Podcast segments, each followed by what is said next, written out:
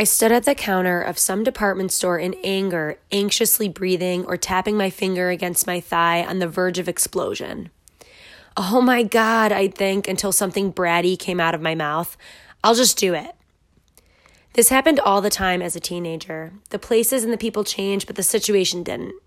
You see, my mother immigrated here as a teenager, and her accent has stuck with her for the past 40 years. Today, most Americans still can't understand her since her accent is unique. This frustrated me so much as a teenager.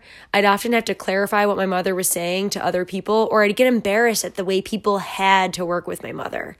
I would call and book my own doctor's appointments as a kid because I knew it would be just easier for the person on the other end of the line. I always assumed that people were judging. Born in Toulon in the south of France, my mother grew up on the Mediterranean. Her summers were spent in Brancaleone, Italy, where her parents immigrated from.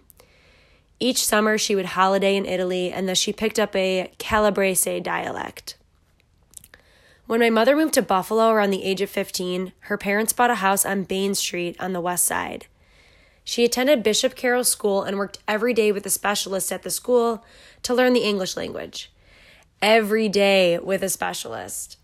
The little English that she knew before coming to America was, as she describes, useless. In Europe, she learned proper English, meaning words like satchel and trousers, but these words were useless in a place like Buffalo. Towards the end of her secondary education, she was told she had to take double the amount of history courses in order to graduate. The neighbors, my father included, called her Frenchy because of her different accent. After high school graduation, my mother worked at a grocery store, but soon after took a job at HSBC Bank working in customer service. She still works there. It's been almost 30 years. Her parents, though, moved back to Italy soon after she married my dad. This marriage didn't last long, and they split up soon after I was born. My summers growing up were also spent in Brancaleone, and it's there that I fell in love with learning other cultures, other languages. Yet, even though I could appreciate other languages from a young age, I would still be embarrassed of my mom while in America. I think it was the stigma surrounding immigrants in America that mingled with my spoiled teenage brain. When I was a teenager, I lacked the patience and acceptance that I have now. What I saw as my mother's hindering flaw I now see as a celebration of my family culture and history.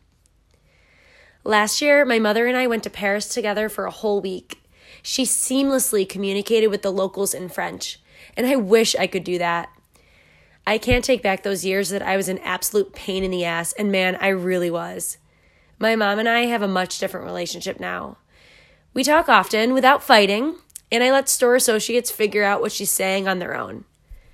I can't control the past, but I can control the now, and I've learned to appreciate how special my mom really is.